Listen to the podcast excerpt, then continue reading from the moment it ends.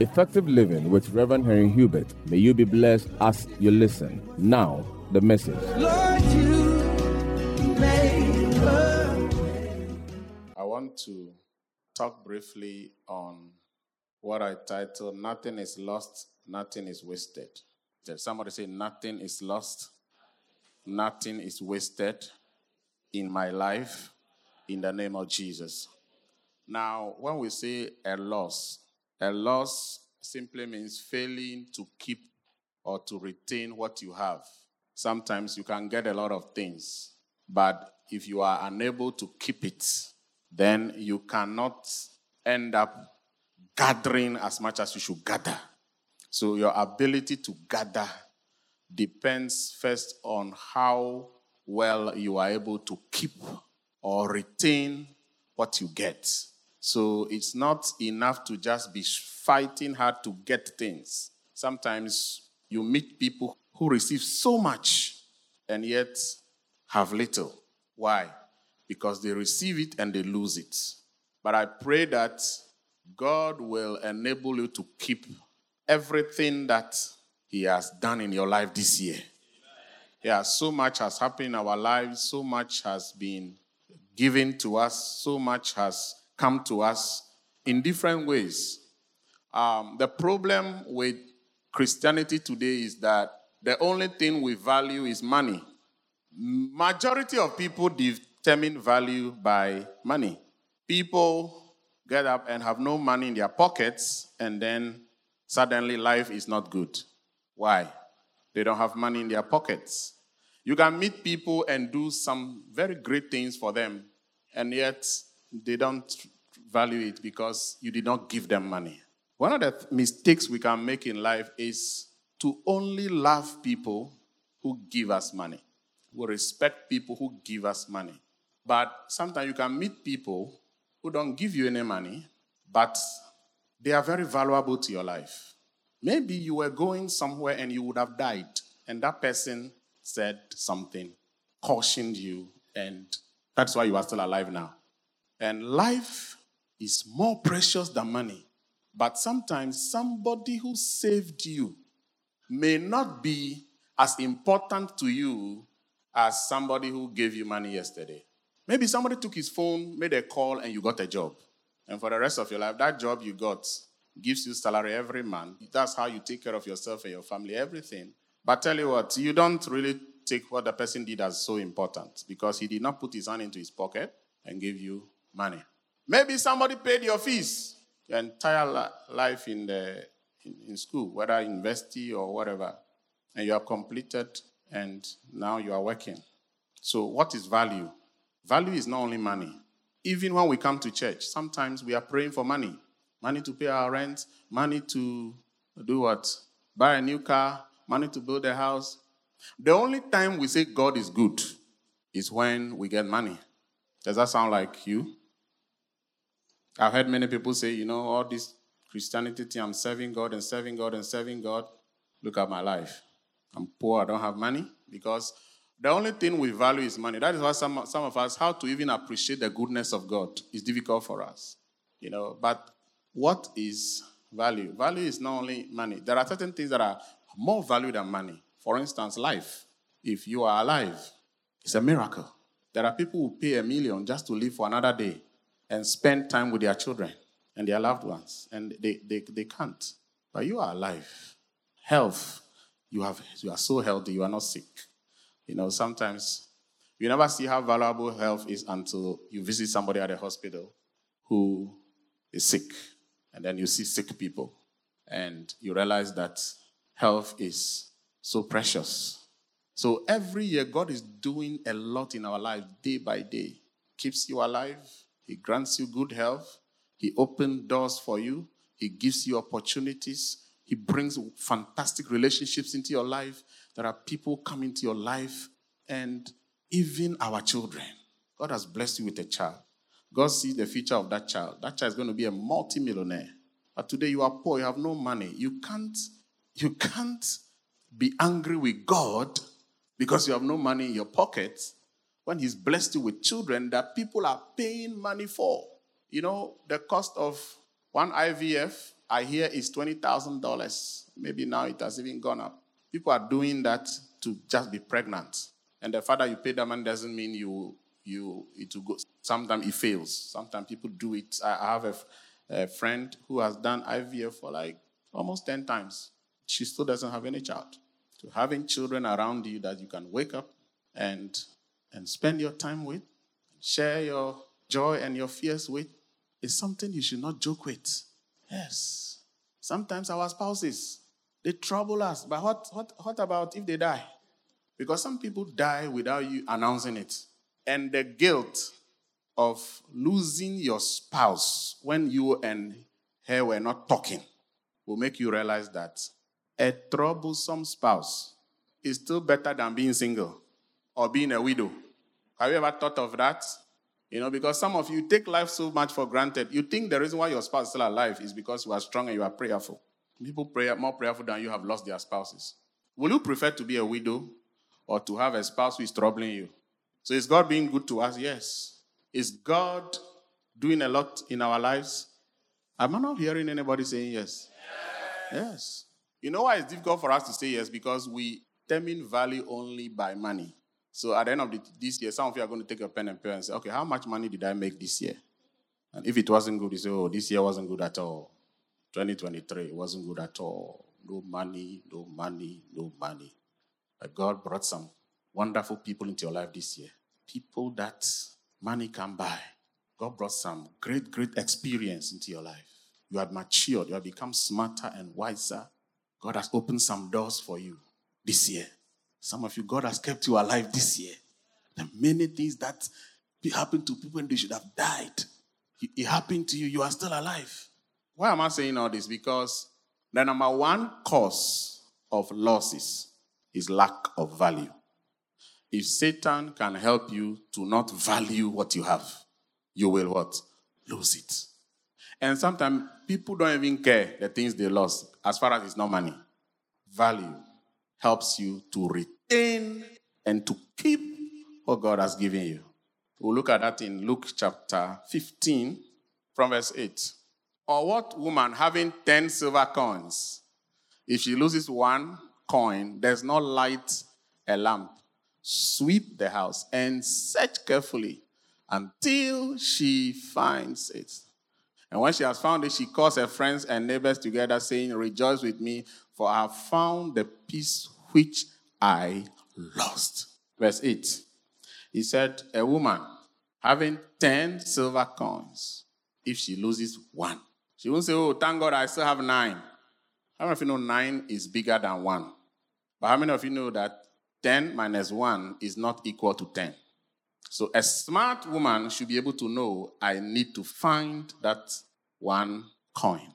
So Jesus was giving a parable. It's an important lesson. There are certain things you must not let go. Jesus made this important um, statement in John 6, verse 12. He says, So when they were filled, they were what? Filled, satisfied. When they were satisfied. You know, the best time to waste food is when you are satisfied. When you have enough, you waste the rest. Why? Because satisfaction prevents you from thinking of tomorrow. You know, when you eat and eat and eat, especially your best food, sometimes you think like you will never be hungry again. You will never want that food again. Uh, does it happen to you? They were filled. And Jesus said to his disciples, Gather up the fragments that remain so that nothing is what? Lost. Gather up what? Fragments. You know, fragments? Pieces. It looks what? Useless. Leftover food. What do most of you do with leftover food? You throw it away, isn't it? Because the real food is always better than the leftover. Most of you here, you won't eat somebody's leftover food. You are too big for that. But give that to a poor person. He will say, Pray, Hallelujah. God has visited me. So what you throw away is a miracle for somebody. That's the meaning of this scripture. Your husband you are complaining about is somebody's prayer topic to God. I don't care how troublesome he is. I don't care how he's. Just give me any man, any man. Once it is a man. oh, you don't laugh. That's somebody's prayer. That a man would take me to the altar Oh God. But somebody else has a man in our home. Do you know what she's doing to the man? Or the woman, for that matter? Gather up the fragments, not the full bread. There was no bread. By the time people are filled, all the bread is finished, but there are fragments. And sometimes the most valuable things in our lives, they look insignificant. Just like I said, life. We take life for granted. Sometimes we wake up and think it's our right to be alive. But certain things that happen in our lives, is not our right. Yesterday, I was talking with my daughter. My daughter, you know, my daughter calls every day. They are allowed to make calls every weekend with a school phone call. We spoke, and after we finished speaking, it just dawned on me that this one too is not a right. Can I tell you why? Because I just realized that. But somebody can never have that privilege again. So the fact that your children can even call you from school is not a right. Gather up the fragments. The little, little, little things God has done. It is when you put it together that life becomes fantastic for you. The reason why your life is not amounting to much is because there are many valuable things God is doing in your life. You just throw them away and throw them away. You, you don't value it. You don't value your spouse. You don't value your children. You don't value your health. You don't value even your job. Every day you are criticizing your boss. As somebody is jobless at home, not working at all. You don't value the house you live in because your landlord is troublesome. Somebody is squatting in a kiosk or even perching in somebody's veranda now. So it's not only money. Turn to and tell him it's not only money. And do you know why these things happen to us? Because the devil is very smart. The devil says, if I can't stop you from getting what God wants to give you, I will wait for you to get it and I will manipulate you to lose it. John chapter 10, verse 10, he said, The thief does not come but to steal, to kill, and to destroy. John 10, verse 10. Jesus talk about somebody in our lives. The person is a thief. Everything you get, especially the good ones, you want to take it from you. Good relationships, you take it from you. Your reputation, he will take it from you. Satan will have his way, he will take your job from you. The job that every Monday you are complaining because of your boss, things are difficult, they're not paying as well, this and that. If Satan will have his way, he will take that job from you quickly. If Satan will have his way, he will take your spouse. If you have his way, he will take your children. If you wake up every day, you see your children alive, it's not because you are strong and prayerful. I was holding my child in my hands when he died. Baby boy. I've had a baby boy before. He died in my hands with all my prayers. If you wake up every day, your children are alive, don't be deceived to think it's your right. It's a privilege. He comes to steal. I pray in the name of Jesus that every good thing God has given you, the devil will not steal it. I pray that God will give you wisdom to value each good thing God is doing in your life in the name of Jesus. The book of Numbers 31, verse 49. And they said to Moses, Your servants have taken account of the men of war who are under our command, and not a man of us is missing. Not one man. I mean, they went to war and they fought. And when they return, normally what they do is to count their losses. Because sometimes the fact that you won the war does not mean you nobody will die. But this particular battle, they went to war. And when they came back, they did a head count. And they said, not one of their soldiers was lost. And may that be your story in the name of Jesus. Three reasons why we lose the things we lose. Number one is I've mentioned is lack of value. When you don't value the thing, you will lose it. Number two, reason why we lose a lot of things is wrong decisions. Wrong decisions that are rooted in ignorance. Sometimes you make mistakes and you lose something. Every one of us here, there are decisions you made five years ago that you wish you had not made. The things you know now, if you knew it five years ago, there are certain decisions you wouldn't have made. And some of those decisions cost you. But one thing I, am grateful to God for is that sometimes the things we lose out of our mistakes, God is able to restore. God is able to what? Restore. And today I pray that God will restore to you everything you have lost. In the name of Jesus. The third cause of losses is demonic attacks. Satan himself is on assignment and agenda against your life 24 7. to take any good thing that comes your, into your life, especially the ones that you can't even value. Satan is excited if you can't value certain things, he takes it from you. In the book of Job, chapter 1, we will see an interesting story. Job 113. There was a day when his sons and daughters were eating and drinking wine in their oldest brother's house. And a messenger came to Job and said, The oxen were plowing and the donkeys feeding beside them when the Sabeans raided them and took them away. Indeed, they have killed the servants with the edge of the sword, and I only have escaped to tell you. In one day. Verse 16. While he was still speaking, another also came and said, The fire of God fell from heaven and burned up the sheep and the servants and consumed them, and I alone have escaped to tell you. How many of you know if you read the Bible, if you read the story from verse 1, you know it wasn't God who sent that fire, it was the devil. Verse 17.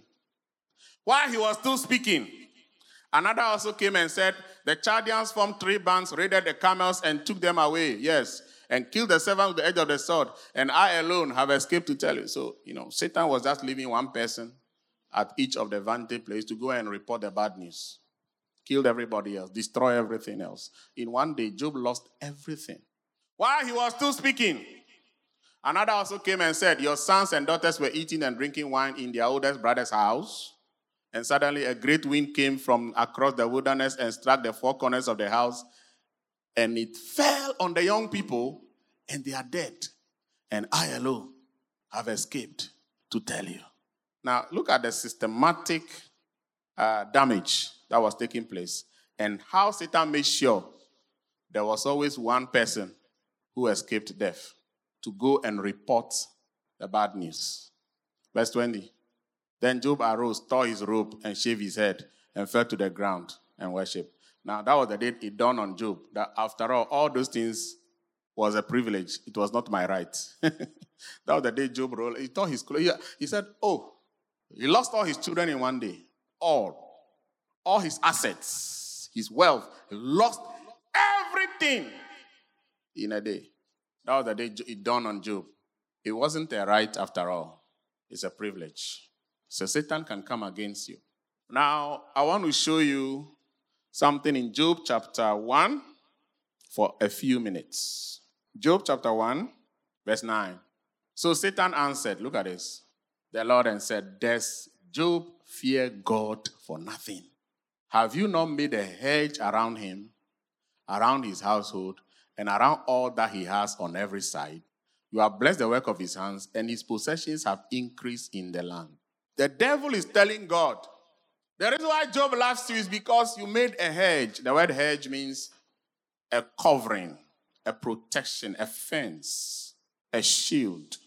You have made a hedge around him, not only around him, around his household, not around his household, and around all that he has. Lift the right hand and say, My Father, I pray for your covering and your protection over my life, over my household, and over everything that belongs to me the tangible and the intangible. In the name of Jesus, protect everything that you have given me. In the name of Jesus. Now, for some of you, your loophole is sickness. Anytime you get money, you fall sick. If you don't fall sick, your child will be sick. If your child is not sick, your spouse will be sick. So, you see, that sickness has become a loophole. You know, when you don't have money, you are healthy and strong. Your children are healthy. Your spouse is healthy. Your everybody around is healthy. As soon as you get money, certain things happen demonic activity take place to just take the money away. So it's spiritual. For some of you, it's not spiritual, it's physical. Your own behavior. You are very decent in your thinking when you don't have money. Very smart. As soon as you get money, all your brains go on rampage. You start thinking weird and wild until you lose everything. Some of you, your loophole is a person working in your business who is stealing money like crazy. There are people come to your workplace, they will sack all your customers. That's a loophole. That's a loophole. I prayed for a, a lady who, who, who, who owns a school, one of the teachers. Very bad, very demonic. I prayed. I said, God will expose one of your teachers because that teacher, he goes to parents at home, say all lies. You know, sometimes I get, I get amazed at how people can fabricate lies. You know, if the thing is true, you are talking about it, fine. Fabricate lies just to make the parents to take the children away from the school. You know, there are people who just hate to see you prosper. May God expose them to you every crook in your life, may God expose them. Amen. Anything in your life that is a loophole is making you lose money, is making you lose blessings, is making you lose. Some of you, there is only one person in your life. Every good person who comes into your life, that he will suck them. He will suck them away. By saying bad things about you, he will suck them. First Samuel 30, verse 8. I want you to pray that whatever you lost through a demonic strategic loopholes or through your own lack of value, or through any mistakes you have made, that God will restore it to you. Amen. So David inquired of the Lord, saying, Shall I pursue this troop? Shall I overtake them? And God answered him and said, What? Pursue, you shall surely overtake them, and without fail recover all. I pray that this year you will end the year with 100% recovery. Amen.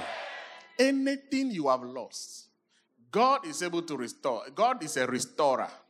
God is a restorer. I pray over your life in the name of Jesus. Amen.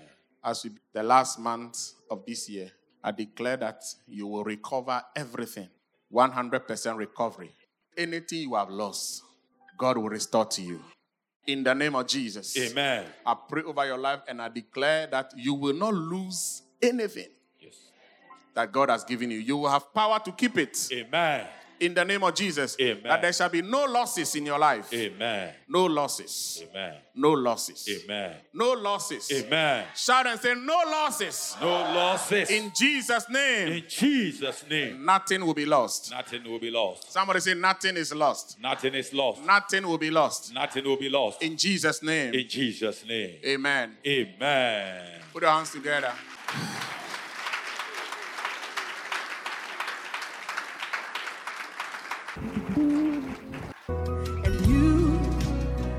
Hope you've been blessed by today's message. You can contact Reverend Hubert on 030-340-7970 or 024-33-11201. Remain blessed.